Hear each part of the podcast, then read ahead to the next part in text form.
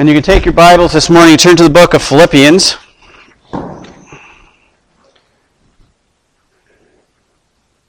Book of Philippians. This morning we've been focusing on God's love and the love that should be in us as a result of understanding and experiencing God's love. In Sunday school, we just finished a survey of the Ten Commandments, understanding that the Ten Commandments were built on the premise of loving God and loving other people. The first four of the commandments are about our relationship and how we love God. The second, the second part of the commandments, or the last six of the commandments, are about how we live in relationship to our love for other people. so when we talk about love in the Christian's life, we have to come from the standpoint of what does it mean when it says that God loved us? First John is a dissertation on love. If you want to understand how God loved us and why God loved us and how we should love him, First John is a great place to be. But here we come to Philippians chapter 1, and Paul's writing this letter to the church at Philippi. And in his introduction, he exhorts them to love. We're going to start at verse 9 and just read through verse 11. And what he's asking them, or what he exhorts them to, what he prays for, really, is that their love should abound. So if you go to verse 9, and we're going to read just three verses, verses 9 through 11, Paul says this And this I pray, that your love may abound yet more and more in knowledge and in all judgment that ye may approve things that are excellent, that ye may be sincere and without offense till the day of Christ, being filled with the fruits of righteousness, which are by Jesus Christ unto the glory and praise of God. Let's take a minute to continue on. Our Father, we come before you now, ready to look into your word, and we ask that you would just show us the truth that we need to hear. Lord, I pray that you would intervene now, that you would send your Spirit to guide us in your truth, that you would show us the importance and the lessons of this passage, that we might learn to live the way you want us to learn. Father, I submit myself to you now. I pray that you would use me as your spokesperson, that your words might be in my mouth, that you would remove me from the process so that your truth might be proclaimed today. Lord, we ask for your presence, for your power, for your understanding to just guide us through the next hour. And Lord, we'll give this time to you, and we'll give you the praise for what's accomplished and for what you teach us. We ask all these things in Jesus' name. Amen. Abounding in love is Paul's prayer, that you might abound in love.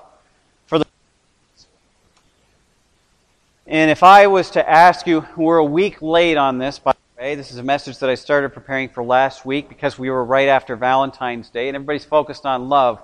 But I want us as Christians to understand what this word love means.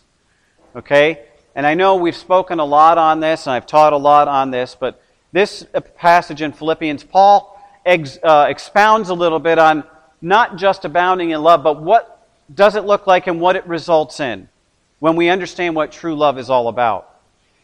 So, if I was to ask you what's the most important we should be learning as a Christian, what would your answer be? People have different things, to, but basically, what it comes down to is what is the greatest commandment? When the Pharisees came to Christ and they said, Okay, we know all the commandments, we kept all the commandments, which one is the greatest one? Christ didn't pick out one of the ten.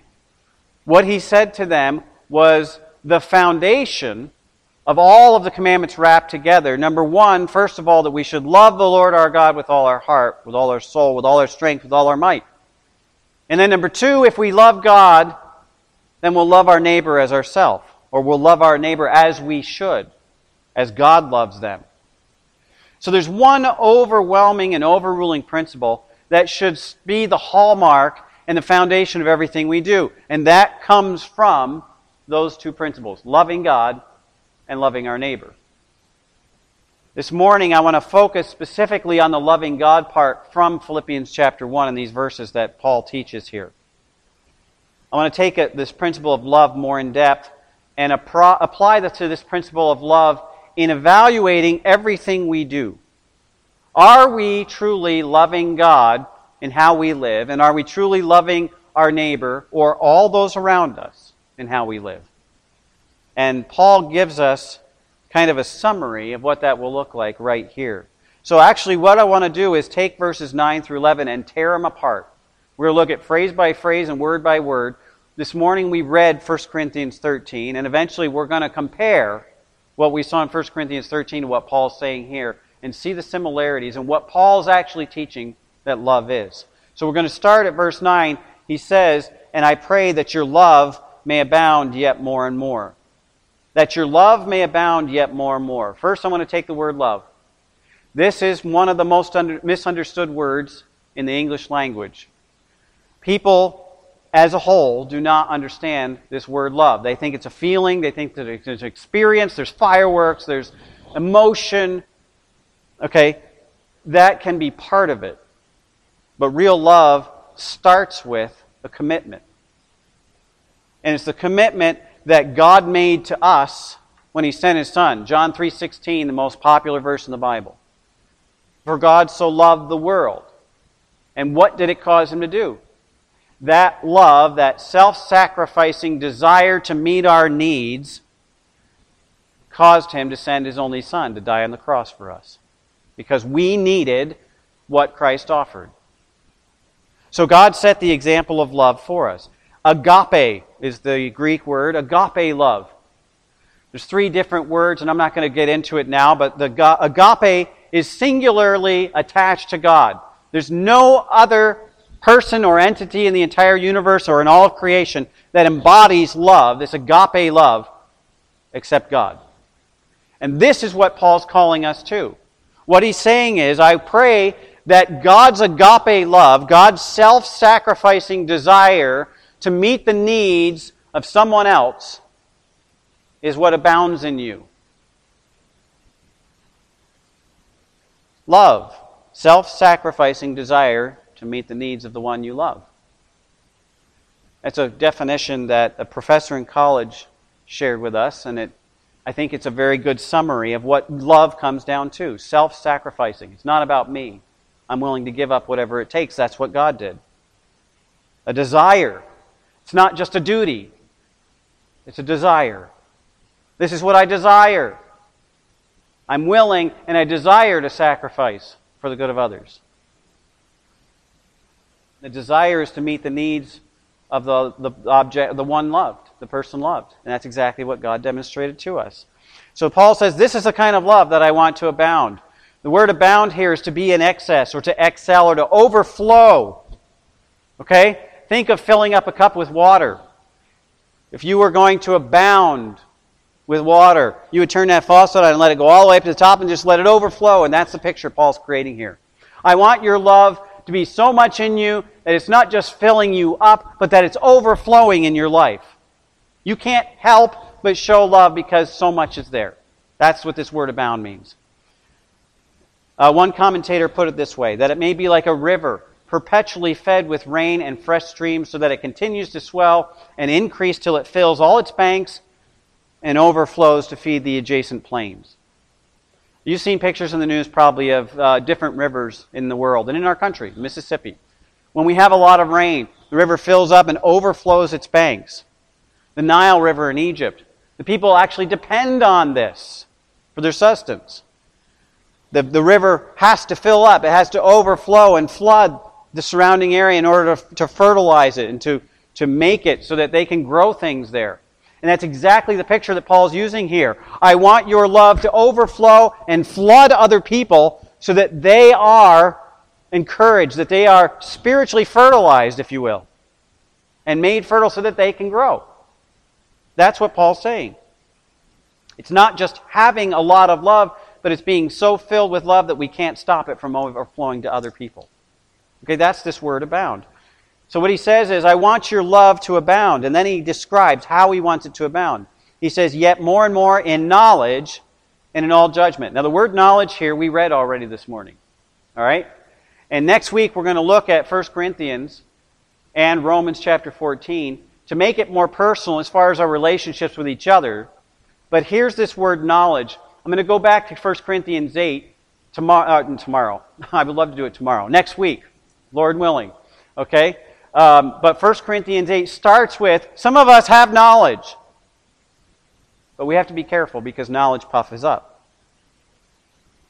But he says here, I want you to abound in love in knowledge. Okay, the word knowledge here is an acknowledgement of what is right. An acknowledgement of what is right. And that basically comes down to knowing God's principles of truth. If we are to have true love, we have to abound in knowing God's principles, knowing God's truth. Love doesn't come as we just pray for it and God pours it in us. Love comes as we understand who God is and letting Him change us into Christ's character, letting, us, letting Him fill us with His love as we understand His truth. And as we know God's truth, then we start to practice what He tells us love looks like. See, it changes us. It's a transformation. Romans chapter 12 tells us that we're renewed, our minds are renewed by God's truth. And so that's where Paul says, I want you to abound in knowledge and the truth of God so that His love fills you up his truth fills you up because His truth is love and that it overflows to other people. So it's understanding what true love and what, what it's comprised of. And then he says, I want you to abound in love in all knowledge and in all judgment. Now, the word judgment here is literally to let myself be judged by the standard that God has set. So when we talk about, here's the definition of love love is a self sacrificing desire to meet the needs of the one loved. Now I'm going to be judged by that. I'm going to evaluate my life by that standard. That's where I want to abound. That's what Paul's praying for. So if I look at my life and I see the, the standard that God has set for love, He's willing to give up whatever it takes to meet the needs of the one He loves. Is that how I live? Paul wants them to abound in that that their life exemplifies exactly what God exemplified. So I'm willing to be judged by the standard of love. The idea or the picture that Paul's painting here is, is that you're in a court of law, being examined by a judge of truth, who is God. And he says, as that judge looks at your life, what does the evidence of your life show?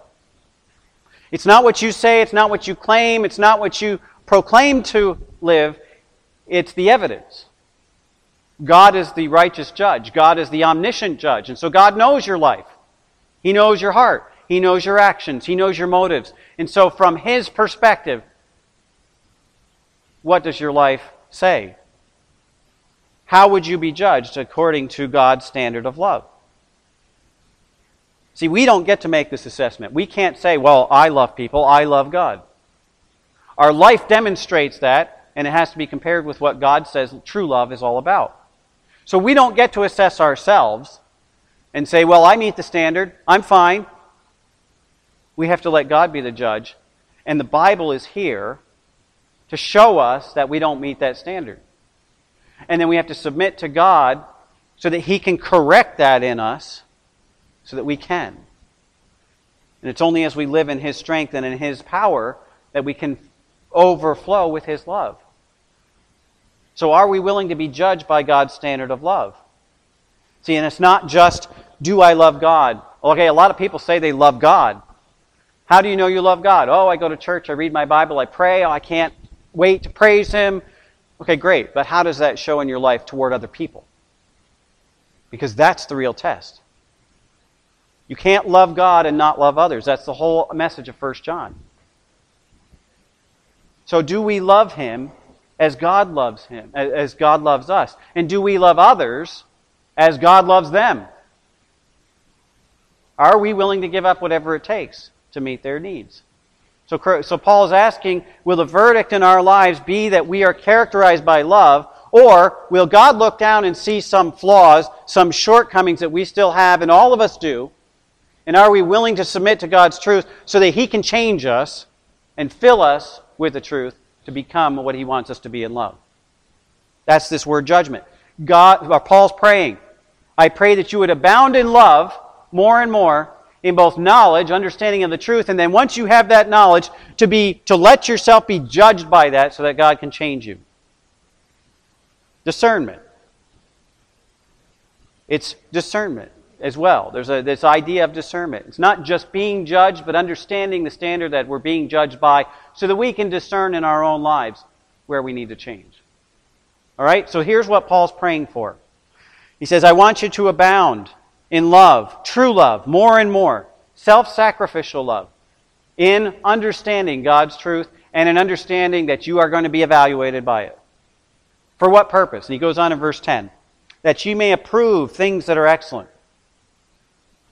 Now, that's an interesting phrase that comes right after love. You'd think, okay, so that you can meet the needs of people, so that you can show God's love to other people. But he says, no, you need to understand what love is. You need to be filled with love. You need to be judged by love. You need to be changed by God's love so that you can approve things that are excellent.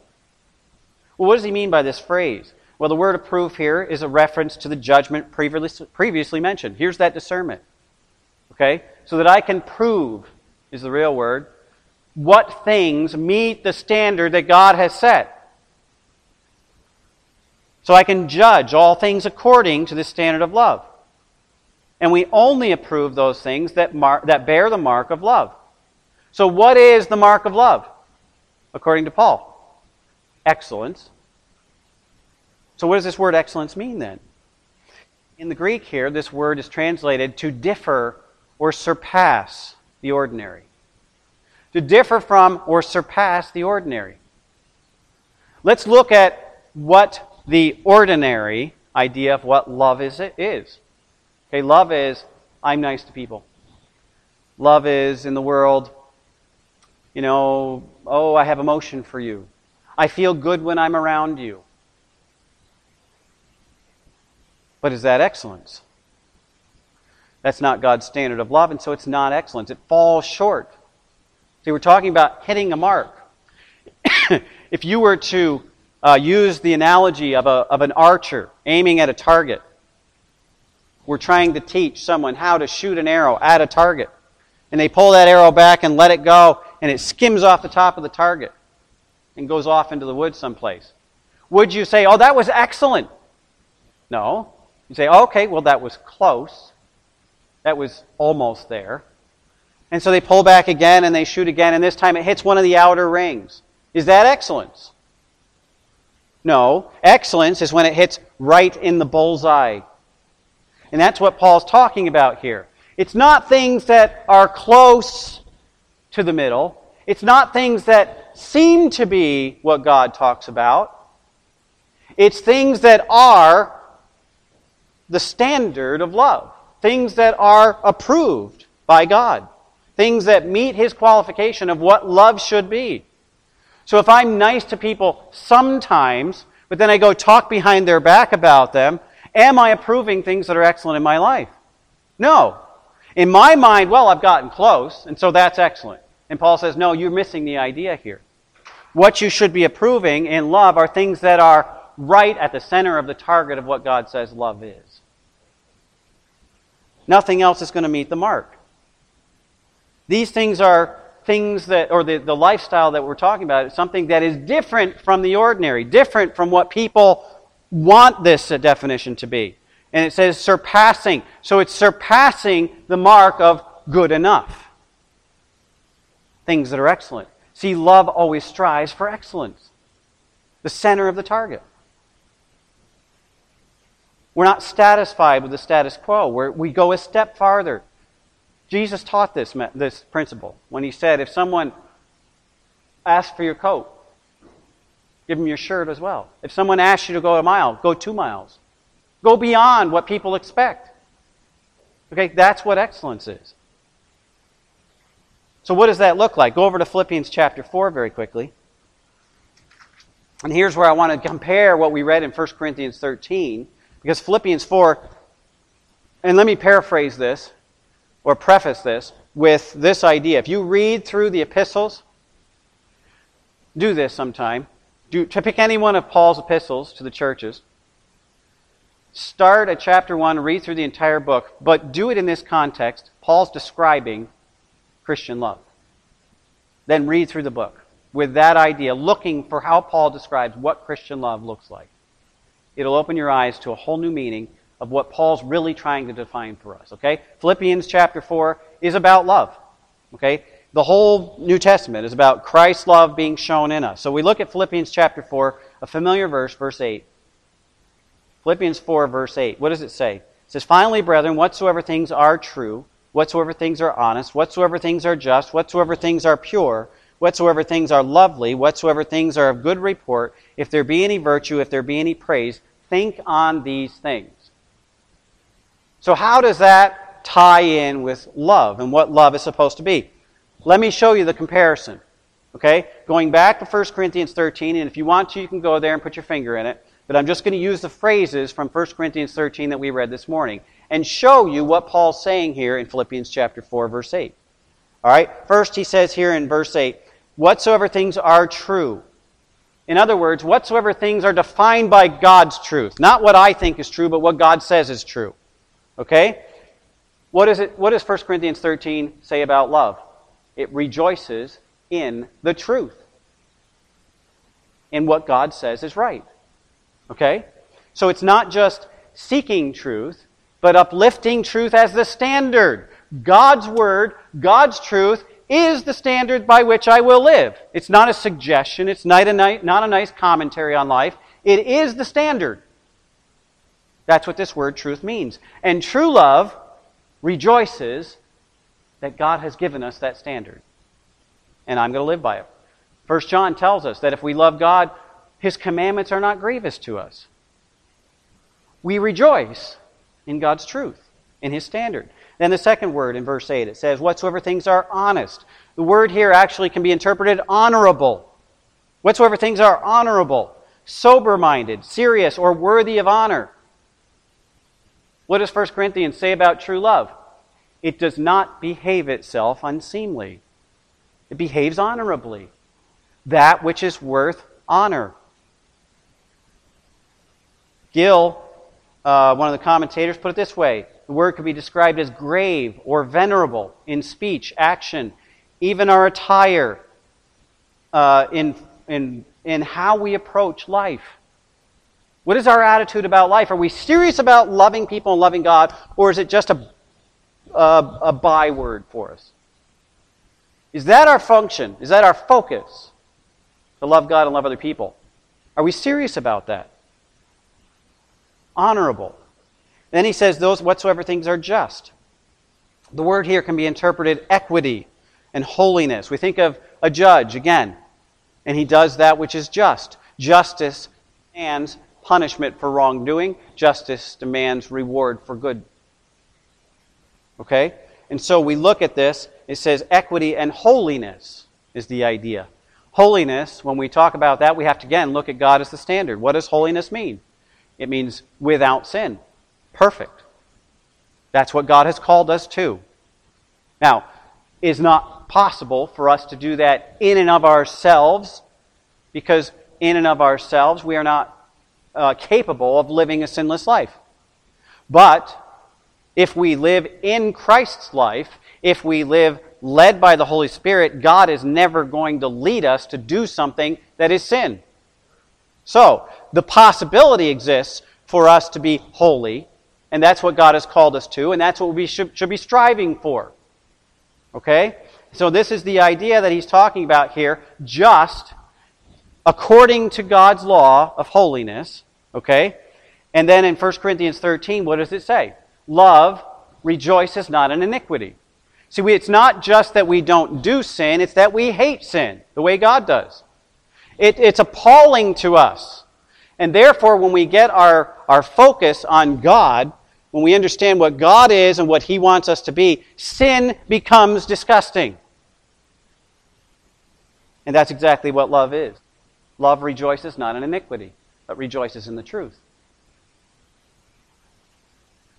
So just, giving to God what God requires. God requires holiness. And then that translates into our lives, giving to others what God requires. And what does He require of us? self sacrifice to meet the needs of the one loved.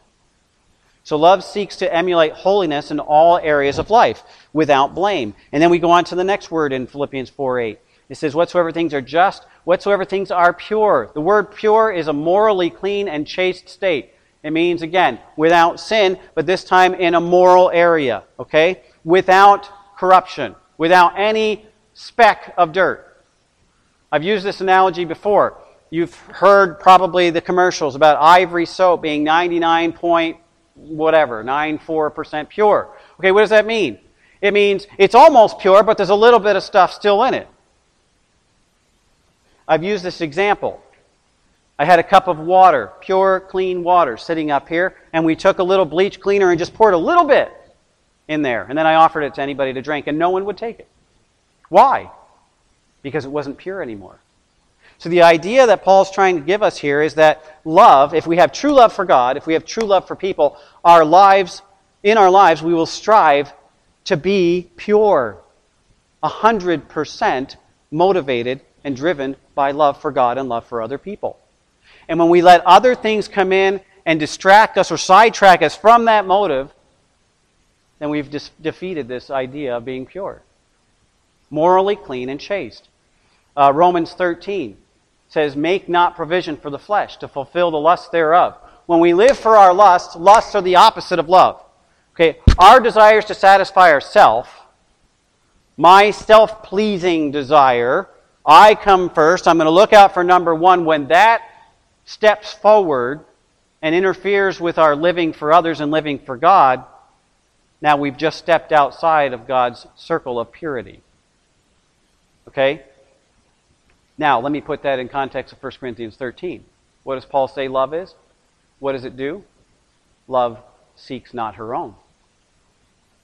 You see, purity, real purity in love, is living entirely for God and for others. When we insert ourselves into that equation, we are no longer pure as far as true love is concerned, because now we're seeking our own. Ephesians chapter 2 verse 3 says, in fact, go to Ephesians. It's only a couple pages back. Ephesians chapter 2, verse 3.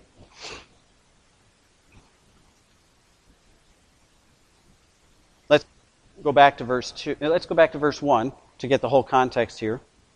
Ephesians chapter 2, verse 1, he says, And you hath he quickened who were dead in trespasses and sins.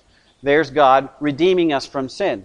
Verse 2, Wherein in time past ye walked according to the course of this world. In other words, the way the world lives. This is the way you used to live. According to the prince of the power of the air, the spirit that now worketh in the children of disobedience, among whom also we all had our conversation in times past, in the lust of our flesh, fulfilling the desires of the flesh and of the mind, and were by nature the children of wrath, even as others.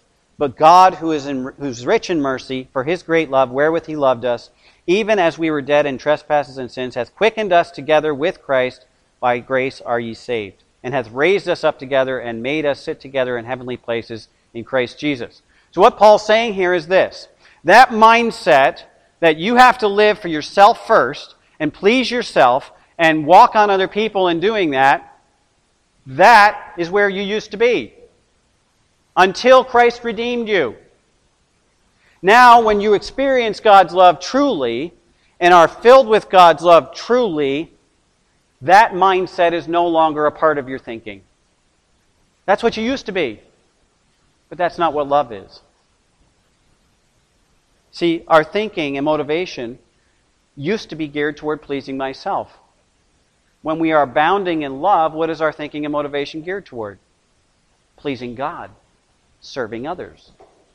Okay, so when we talk about this idea of purity, when we inject ourselves, we've lost that purity as far as the purity and love. Then go back to Philippians 4 again. Uh, moving on, he says, Whatsoever things are pure, whatsoever things are lovely. The word lovely is an interesting word here. The, the root of it comes from the word charis, which is the root word for grace. So, what Paul's saying here is those things that are characterized by grace. Now, what is grace? Well, let's look at God's example of grace.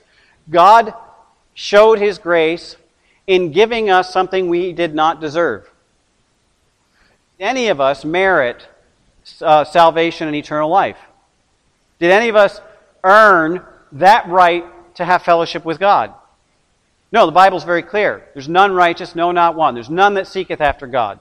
Okay? So none of us got to the place or can get to the place in our lives where God looks at us and say, "Oh, they're good enough now. I'm going to accept them into my in my fellowship." The only way that can happen is for Christ to die, to shed his blood so that our sins can be covered in his blood, so God can look at us through his righteousness and not our own. So when we talk about things that are lovely, things that are associated with grace or being showing grace to others, what does love do? Love gives other people that which they do not deserve, including forgiveness. Now, here's a myth. You can only forgive someone if they come and ask you for forgiveness. Really?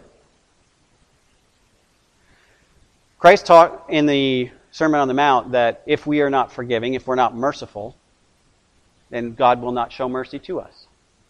If we are not forgiving, then God will not forgive us. Matthew chapter 5. Grace gives people the goodness that they do not deserve. That's the character of true love. 1 Corinthians, what does it say about things that are lovely? Things that are filled with grace or characterized by grace? It says, love suffers long and is kind. The word kind there is useful to people in a spiritual and physical way. Love is not easily provoked. So, those people who are most annoying to us, those people who most want to derail our lifestyle and our peace, deserve what?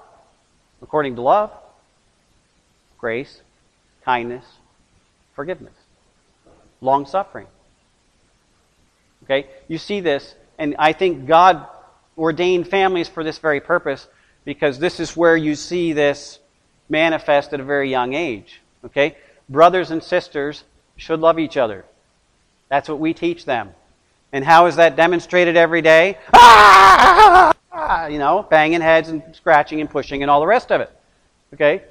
That's our nature in our flesh. Yeah, we can't get along with people. People annoy me. I can't stand that guy. And so, in love, what should our, our response be?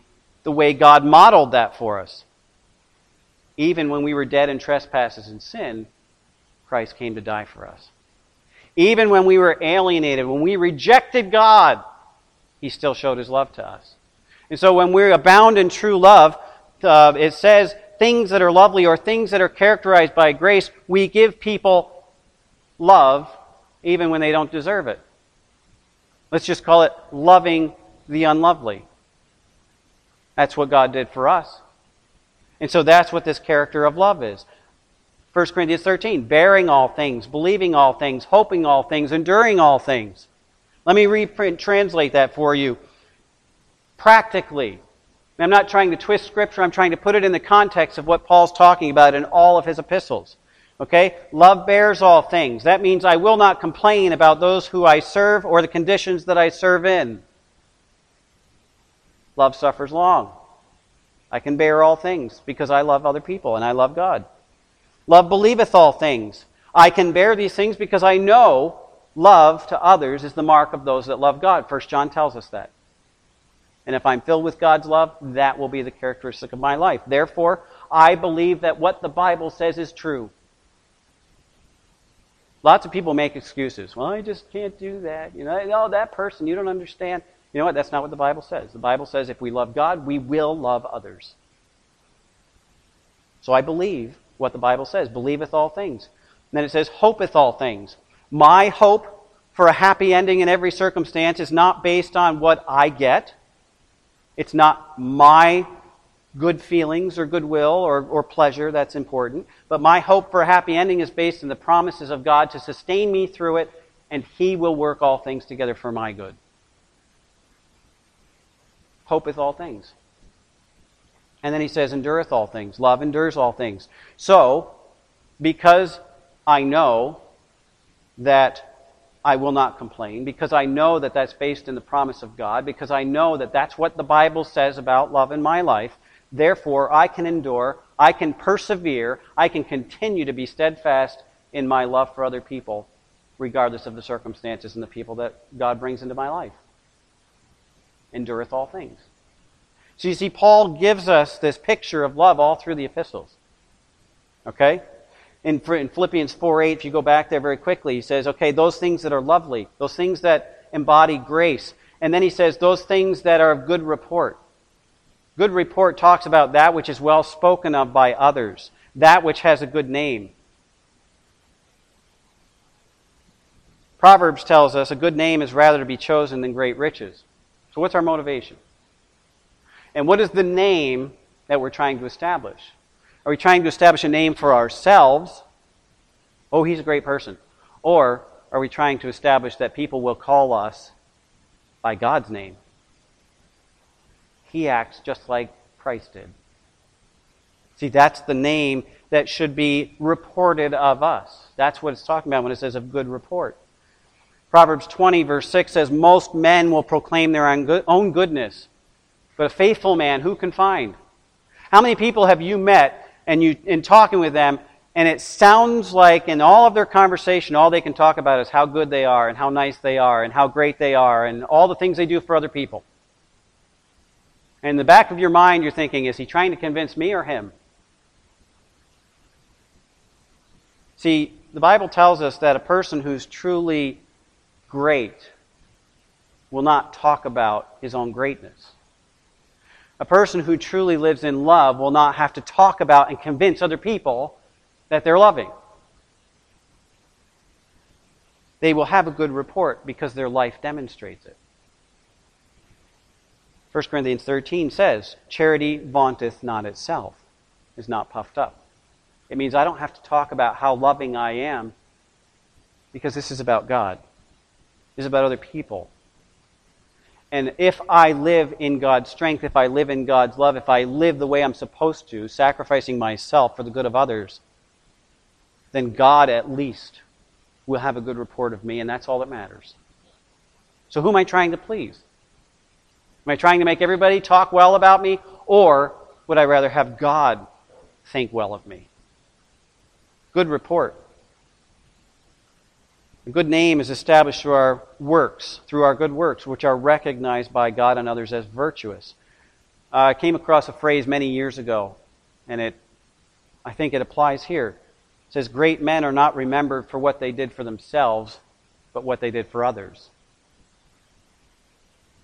Is that the way we live? James chapter 4 tells us to humble ourselves in the sight of God, and He will lift us up. God gives us the good name. It's not something we can establish for ourselves. Matthew 23 12, Whosoever shall exalt himself shall be abased, and he that shall humble himself shall be exalted. Love does not lift itself up. Love does not have to proclaim its own goodness. Love does not seek to establish a name for itself. Love is not puffed up. It's not about itself. Then he says, of good report, and then if there's anything that is of virtue and anything that is of praise, if there be any virtue, if there be any praise, think on these things. Virtue is that which is valor or excellence. It's the same word that we saw in Philippians chapter 1. Approving those things that are of valor, that are of excellence, that have virtue, that are marked by Christian love. And he says, and those things that are of praise, those things that should be commended, those are the things that are excellent. And he says, This is what you should think about. This is where your focus should be. Not on serving myself, because that's not a mark of true love. It should be on loving God, serving God, and serving others as a result of that. Because that's the things that are the marks of true love. Those are the things we think about.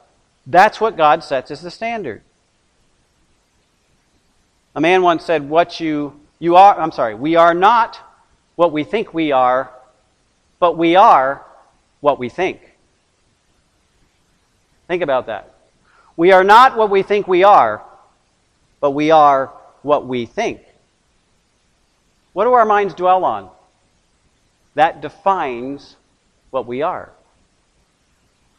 Proverbs 4:23 Keep thy heart with all diligence for out of it are the issues of life. What your heart is focused on is what you will become. This morning we talked in Sunday school about coveting. Do I want things that I should not have that are part, of, apart from God's will for me? And what am I willing to sacrifice to get them? if I'm willing to sacrifice others, if I'm willing to sacrifice my fellowship with God to get something, then I really don't love God. That's why the commandments are all based on love for God. So when Paul says approve all things excellent, what he means is to discern and live by what is characterized by a mark of excellent love for other people, right in the middle of the target. And he says that over and over and over and over throughout the epistles. We see it in Philippians, we see it in Corinthians. Next week we're going to see it in Corinthians 8, 9, and 10, and Romans chapter 14. Okay? So, he says, here's what you're striving for, that you may approve. I'm looking at the wrong chapter, excuse me. It's in Romans in Philippians chapter 1, that ye may approve things that are excellent, that ye may be sincere without offense until the day of Christ. The word sincere is an interesting word. Paul, by the way, doesn't just randomly choose words that sound nice. Okay? There's all meaning in every word that he gives us here. The reason he chose the word sincere is because what it means is the idea behind it in the Greek is to be tested so that it's shown to be pure. The word we have in our English language, sincere, comes from a Latin word, sinceritas, which is compounded of two words, sine and cera. Sine means without, cera means wax. And this word came from, here's a little etymology for you. Okay, this word came from people who would inspect honey. And they would hold it up to the sun because they could see through it and they could see if there were any little specks of the beeswax that were left in it. Had it been filtered enough to be pure honey, or were there still some impurities in it? That's the word sincere, without wax. And that's what Paul's saying. So that ye may be without those impurities that tend to draw us away from loving God and loving other people. So we again we have this idea of judging or judgment, letting ourselves be judged. It's showing what is true by comparing it to the standard. What is the standard? God. So how close are we to God? What does our character look like in relation to Christ's character? What does our life look like and our motivations and our actions and our thoughts? What do they look like in comparison with Christ? That's what we're to be compared by. He says, so that you may be sincere. The purpose is so that you may draw closer and closer to become like Christ, so that eventually you will be like Him in perfection. Now, we won't get there till we are raised from the dead and go to heaven with Him. But that's our goal. Paul says that in Philippians chapter 4. So we have this idea of judging. Our lives will expose us for what we truly are compared to God's standard. And if our lives are characterized by love in everything, I'm willing to sacrifice whatever it takes to help someone else in love. If that's the pattern of our life, then Paul says we're to be shown in sincerity. And then he says, without offense. In other words, not leading into sin and not led into sin. Now, this is one of the most misinterpreted. I, I say that a lot and I shouldn't. But th- th- again, I've, I've heard this and the related passages in Scripture, what we're going to look at next week, and hopefully we can see exactly what Paul's teaching us. This without offense, not offending other people. Okay? That's Paul's purpose here in Philippians. He says, You're abounding in love so you don't offend other people. What does that mean? It means don't lead them into sin, and don't be led into sin yourself. Okay? That's a practical definition of it. Go to, Philipp, go to 1 Corinthians chapter 8. I'll give you a preview of what's coming next week. Okay, 1 Corinthians chapter 8 is the infamous chapter on eating meat offered to idols.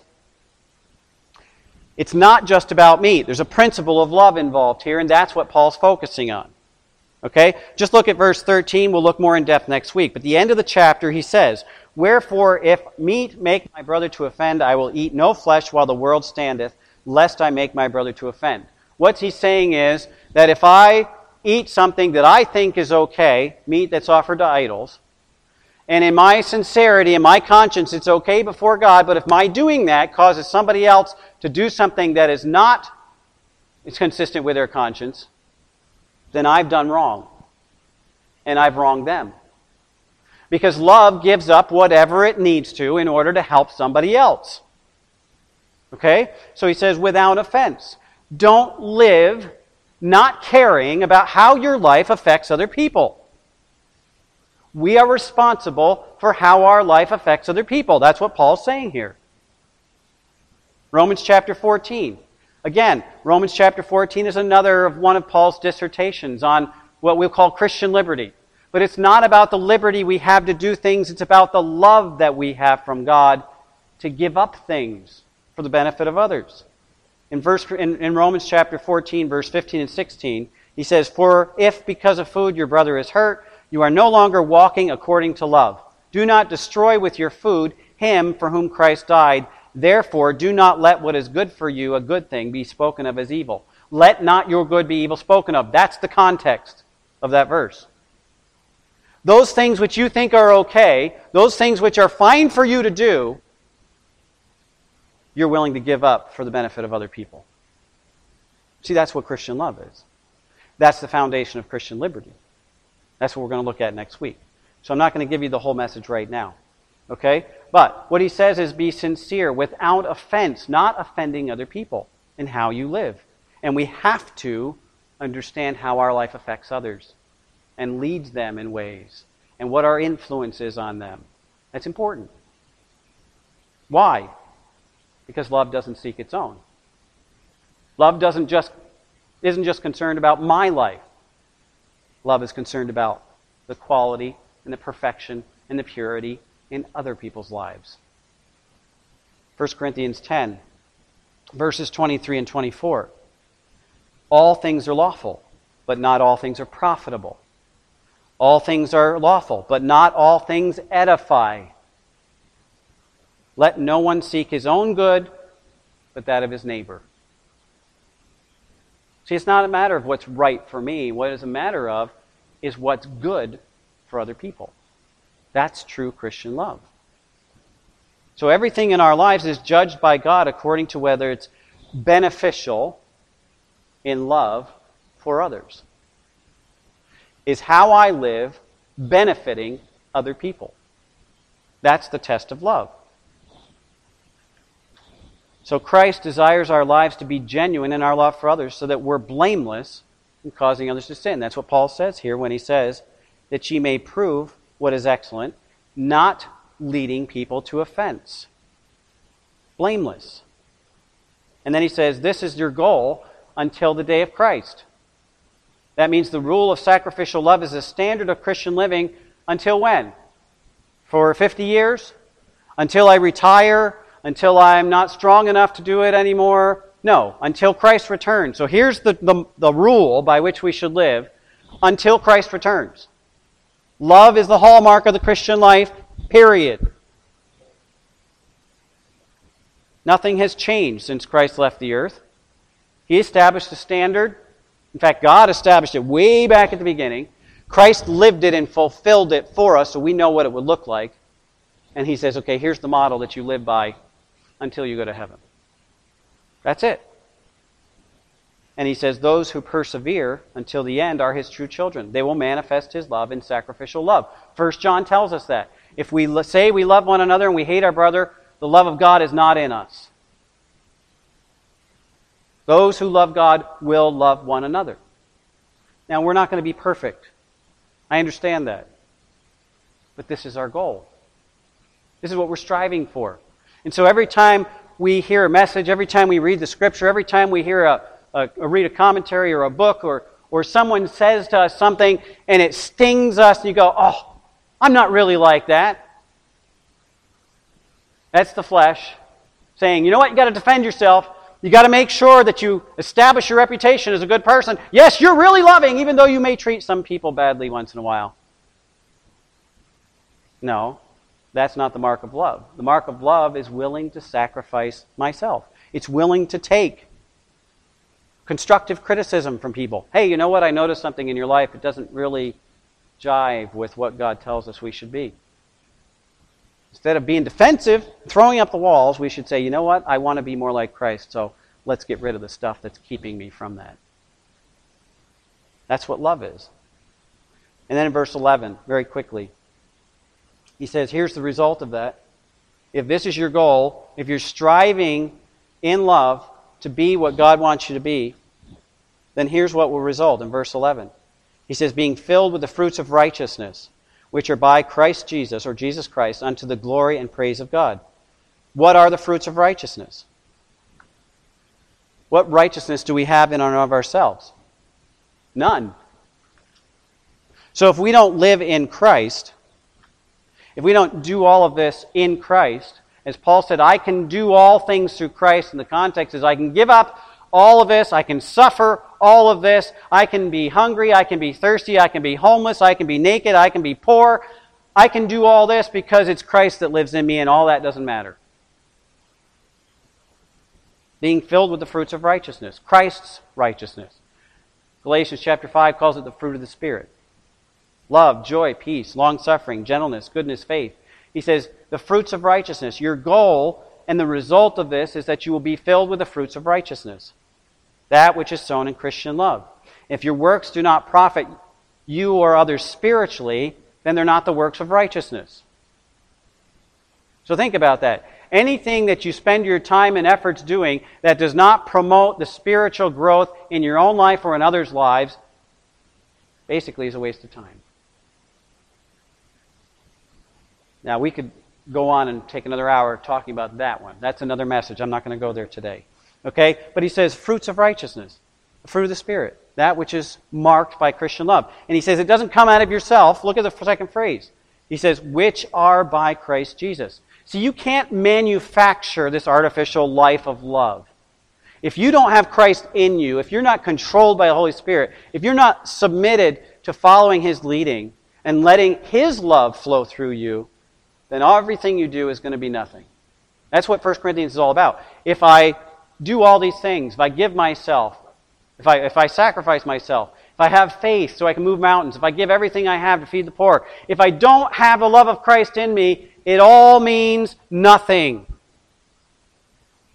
So there's too many people in this world that are, are depending on their humanitarian efforts to put them in good graces with God so they can be accepted into heaven. And it's not going to happen. If our love is not marked by God's love, if it's not rooted in God's love, if it doesn't flow from God's love in us, if Christ doesn't control our lives, then everything we do is a waste of time.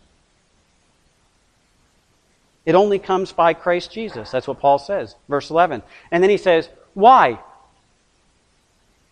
To my praise so people can talk about me, so people can look at me and say how great of a Christian and how loving he is? No.